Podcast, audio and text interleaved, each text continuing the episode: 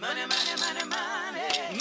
Welcome to Ask Peggy About Your Finances because prosperity is so much more than money. Brought to you by writer, speaker, and certified financial planner Peggy Doviak. Thank you to Sports Talk 1400 in Norman for production and studio assistance. Hello, and welcome to the Ask Peggy About Your Finances show. My name is Peggy Doviak, and we've got a really great show this week. We're looking at what made the market go down last week, as well as what's already driving us this morning of September 21st, 2020. We're also going to look at regulations to try to help keep senior citizens safer from poor financial practices. We're going to look at how to help your children succeed in their education in the Plan Your Prosperity segment. And then finally, in the Ask Peggy segment, I'm going to answer the age old question is what is quadruple witching?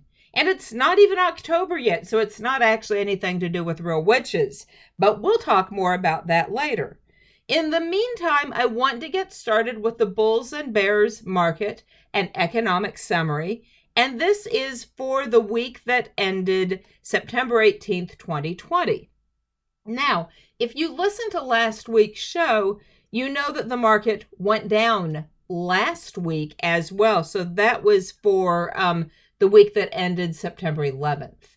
So the next week, the market is also down for the week. And so I'm just kind of helping you see longer term trends because the volatility's been so crazy that we're down 300 points, we're up 300 points. It's really easy to kind of lose where you are in space and time. So we've now had two consecutive weeks that the market has closed lower, although it did much better last week than it did the week before. The Dow just closed down by a hair at 0.03%. For the S&P 500 closed down about six tenths of a percent lower, and the Nasdaq closed down about half a percent lower. Gold went up almost half a percent, West Texas Intermediate crude was the big winner for the week. It went up 9.47%. The 10 year Treasury yield went up 3.04%, while the value of the aggregate bond fund went down. If you'll remember, last week they moved the same direction. I said it's really weird. At least this week, we've got the yield going one way and the price of the bond fund going the other way, which is how it's supposed to be. The dollar was always was also pretty flat last week. The dollar index, the DXY, went down 0.36%. So when I put the show together over the weekend, so just a couple of days ago, I thought that some of the biggest news would be what the um, Federal Reserve press release was last week. You know, they met last week for two days, they issued a statement. Markets always watch really closely to see what the Fed is saying. Fed really didn't say anything that surprised me a lot. They're still very concerned with the long term economic impact of the COVID 19 pandemic. The direct quote is it's causing tremendous human and economic hardship across the United States and around the world. That even though things are getting better, we're not anywhere close to pre COVID days and it, they said that how we go from here will really depend on the virus. And so if we come up with a good, safe solution for the virus, then the markets are going to do a lot better. The economy is going to do a lot better. Remember, it's very easy to get the stock market and the economy confused when actually the stock market and the economy, although they often are kind of similar, they don't have to be similar. So, what we have right now is on the giant corporate level, things are going a lot better than they are on the individual level. And that's why we've had such a disparity um, between how people are doing and how the market is doing. So, they're still seeking a 2% inflation rate over the long run. Um, inflation is below the goal. So, right now, I don't see any reason to think that the Fed would be raising interest rates anytime soon. Remember, the Federal Reserve has two tasks the first is to control inflation, and the second is to help employment. And right now, there really isn't anything that the Fed can do that it hasn't already done other than possibly more of the same to try to help people when they're unemployed. And um, inflation right now is so low that, that I don't think it's going to be an issue. So, okay, I thought that was going to be the end of the Bulls and Bears market report.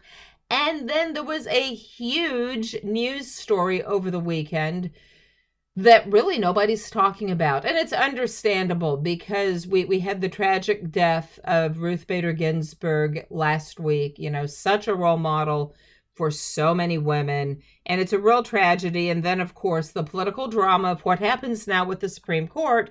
And that pretty much was the weekend news cycle. Except there was a leaking and, if you will, a whistleblower report put out by BuzzFeed News and a whole bunch of other sources. There's no questioning right now as to whether or not this reporting is accurate. There is some question as to whether or not the reporting should have been done, but what they put together were a huge compilation of suspicious activity reports that were created by banks. Now, a suspicious activity report can be anything from something very mundane to something fairly scary. It's whenever you go into a bank and you do something that's not quite normal, either within the regulatory bounds of what's normal legally, or if you do a transaction that is very outside of what you normally do. So, for example, when my husband inherited money after the death of his mother, and then we withdrew that money to use it to buy a house, that would have triggered an activity report. And I think they're actually all called suspicious. I, I think that, you know, the suspicious, it's just the name of the report. Why did they pull $40,000, $50,000, however much it was out of the bank?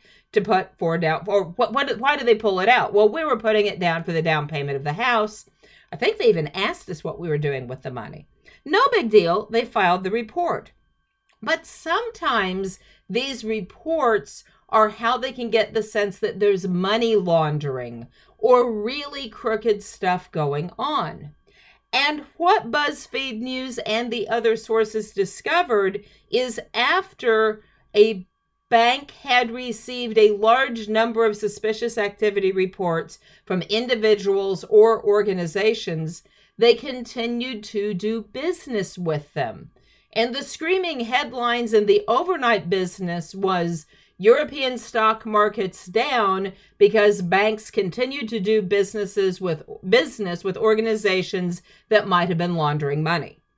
And so today we have the Dow down it's down 805 points. This is um, almost 10 a.m. Eastern Standard Time on Monday. I have no idea if this drop's going to hold, but Europe closed miserably. Um, U.S. markets are closing miserably because these are really big banks. These are banks you've heard of. It was Deutsche Bank, which has a tendency to get in the news for um, potential money laundering issues. Standard Chartered, Barclays, Commerzbank, Danske Bank, and HSBC. Really big banks, really, really big banks. So, this is an unfolding story, and it ended up taking part of today's show that I hadn't anticipated. As I learn more, I'm going to share it with you because I think this is something, and it'll be interesting to see how it all plays out. Thank you to Sports Talk 1400 in Norman for production and studio assistance. Welcome back to the legislative update of the Ask Peggy About Your Finances show. And today I want to talk about some changes to legislation concerning financial exploitation of both seniors as well as other specified adults, those people who might have a harder time making decisions or be more easily misled or swindled or conned or intimidated. So, this is actually a really important rule that FINRA passed. It's FINRA Rule 2165. So, if you want to read more about the rule in general, I would recommend that you go there. You know, so many people who are my age are trying very hard to make sure that their parents are okay. So many people my age are also trying to make sure that their kids are okay. So they have aging parents and kids who are young adults. So really they're not kids anymore. They're they're just simply young adults. But young adults are also easy to intimidate. They're easy to take advantage of simply because they don't have as much experience and maybe they're not quite as cynical as some of the rest of us are. So, what I'd like to talk about today is a small piece of this legislation, but it's part of a bigger picture.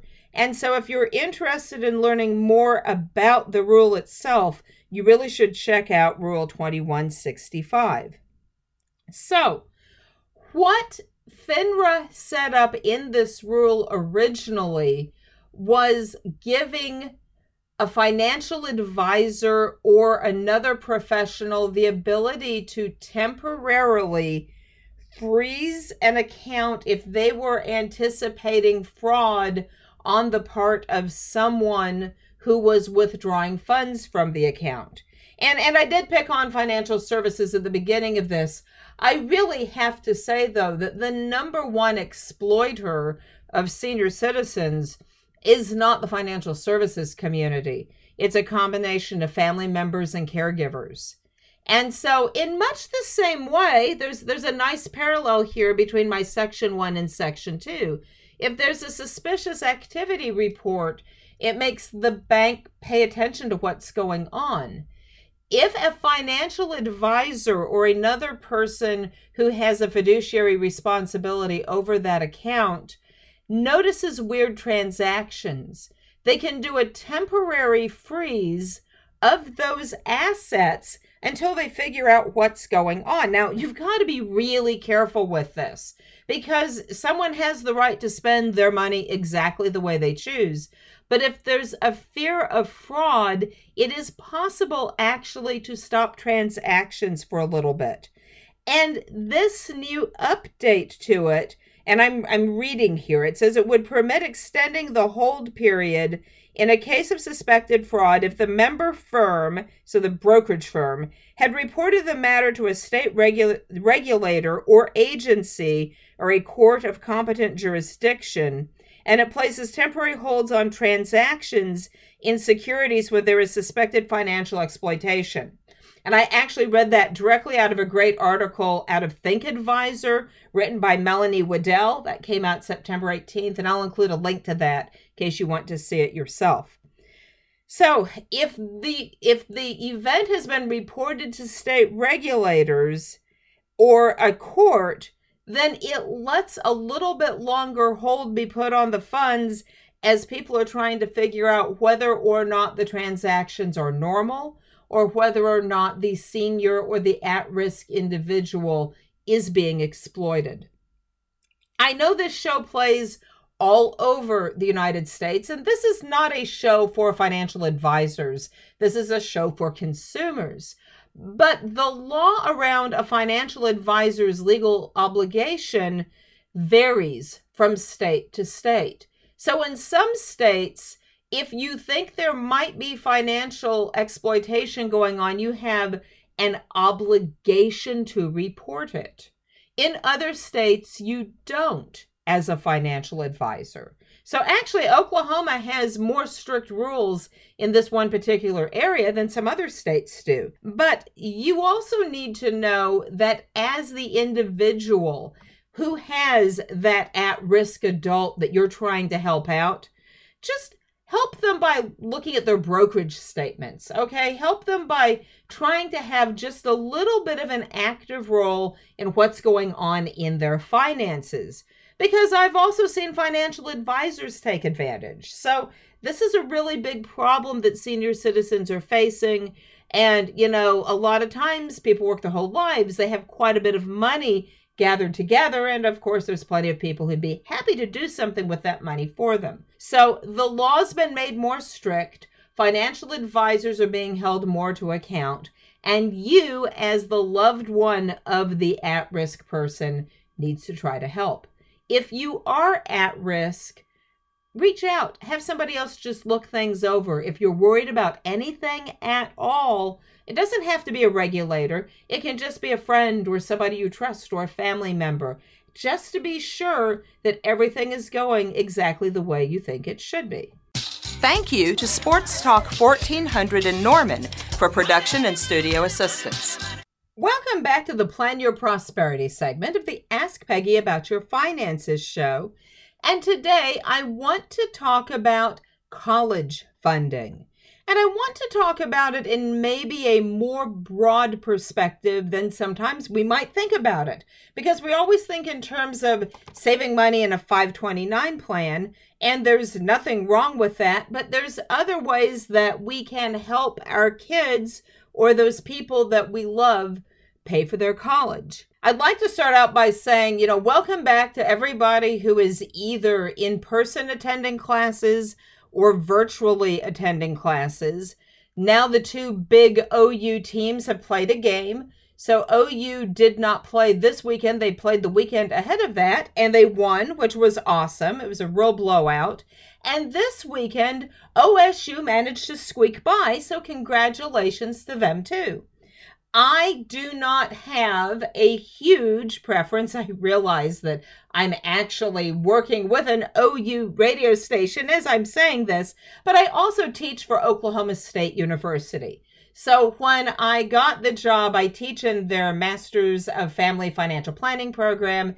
And I said, I will root for OSU football for every game of the year except one, and that's when you play OU. And then my really deep boomer sooner roots have to come out, and I can't help you then. But you know, certainly it's back to college, it's back to school. This is a weird year. It doesn't really feel like back to school, but it is a time that people start thinking about, wow, my kid's going to be going to college in, you know, just a few years, and how am I going to pay for this?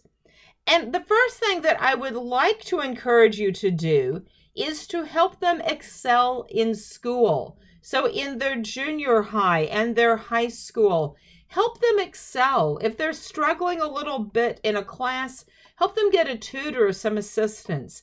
Give them every opportunity to maximize their high school experience. Because one of the best ways to get into college is to have really great credentials in high school. And that includes not only making the great grades, but being active in the extracurricular activities as well. So it's really easy to see high school as that thing you go through to get to college, but the truth is, it's super important. And there's lots of kids who start getting ready to go to college through their high school activities by their freshman year. So you don't want to get behind the eight ball on that. Additionally, I know every everybody wants to work in high school because they want gasoline money, they want going out money.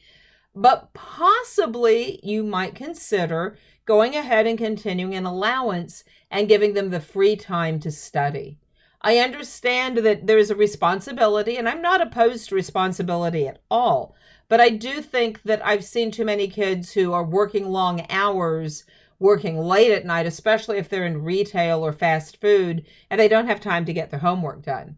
That, at the end of the day, is not the way to get a college scholarship because your grades matter so much. The other thing that matters almost as much as grades, whether we want it to or not, are college entrance exams. And I know there's many schools of thought behind them, the effectiveness, the usefulness, the fairness of college entrance exams. And and I, I understand all of that. And I'm actually super sympathetic towards it and agree with it to a great extent, but that doesn't stop the fact that if you don't do well in your college entrance exams, you're going to have problems getting into college. So it pays to take review classes. It pays to find ways of taking the exam as a practice that doesn't then get figured into the final score. So, this is where you need to get with a test prep service and talk to people who are smarter than I am about all of those specifics about what you do so that when you do take those college prep exams for real, your score can knock it out of the park. Because college entrance has become really a contact sport. And so you want to do everything you can to help make it go better and to up your chances of getting admitted. Now, I know that sometimes it's a really great thing for kids to take a bridge year between high school and college and maybe go to a community college. And if you want to take, um, have them take freshman class classes there, smaller classes, maybe more focus on teaching rather than just being taught by a TA, that's great. But be really careful if you do that, that by starting at a junior college, if they're trying to get into a prestigious four year school, that might mess them up if you want to get the classes out of the way, if you take it concurrently in high school, that's not nearly as likely to impact their ability to get into the best college that they can get into, the one they want to go to, as it is to take that bridge year and go to the junior college first. Now, there is nothing wrong with a year at a junior college and then three more years at the state college and getting your degree, or three more years at the regional college and getting your degree. I was listening to a speech this weekend by former Vice President Biden, who apparently went to a state school and was asked the question of, wow, you'll be the first president who didn't go to an Ivy League school if you're elected. What do you think about that? And he said to the crowd, he thought it was a ridiculous question. So I think that, you know, there's nothing wrong with the regional college, the state college. You just don't want to take an action because it seemed like a good idea at the time that causes an issue later. Also, look for scholarship opportunities. Look for family heritage things that might help you get a scholarship. Look for hobbies. Look for interests. Look for athletics. And take the time again in high school to develop all of that out to give yourself the best opportunity to get the, to get the scholarship.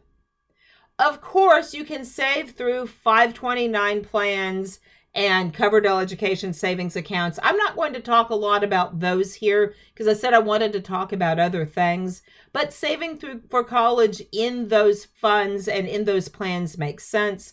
Usually, your state plan will be the best choice because if you have state income tax, it will give you the deduction.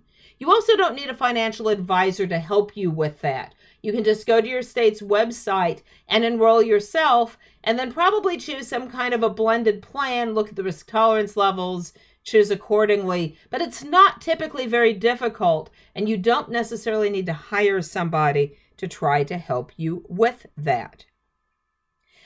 If you don't have money to help your kids and you feel bad about it, don't. It's actually more important that you fund your own retirement rather than saving for their college because you don't want to be a burden on them for the last 30 years of your life. You can be a cheerleader and a supporter and then let them handle the funding of their college themselves as long as they know you're their safe place to land. That's all they're actually looking for. Thank you to Sports Talk 1400 in Norman for production and studio assistance. Welcome back to the Ask Peggy segment of the Ask Peggy About Your Finances show. And this is your opportunity to ask me a question. So if you'd like to submit a question to the show, go to askpeggy.com. That's A S K P E G G Y.com. Submit a question. And if your question gets accepted, I'll get in contact with you and get a few more details.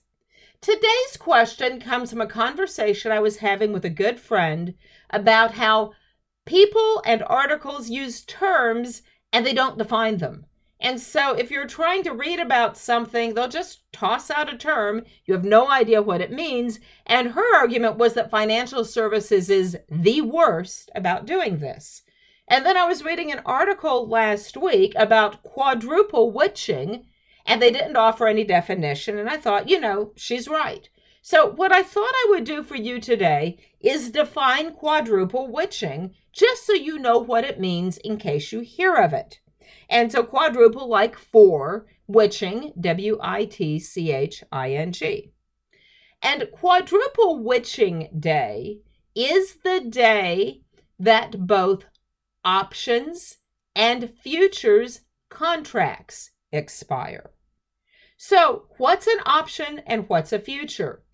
in addition to the normal things we invest in in the stock market, like stocks and bonds and mutual funds and ETFs, there's a whole classification of investments called derivatives.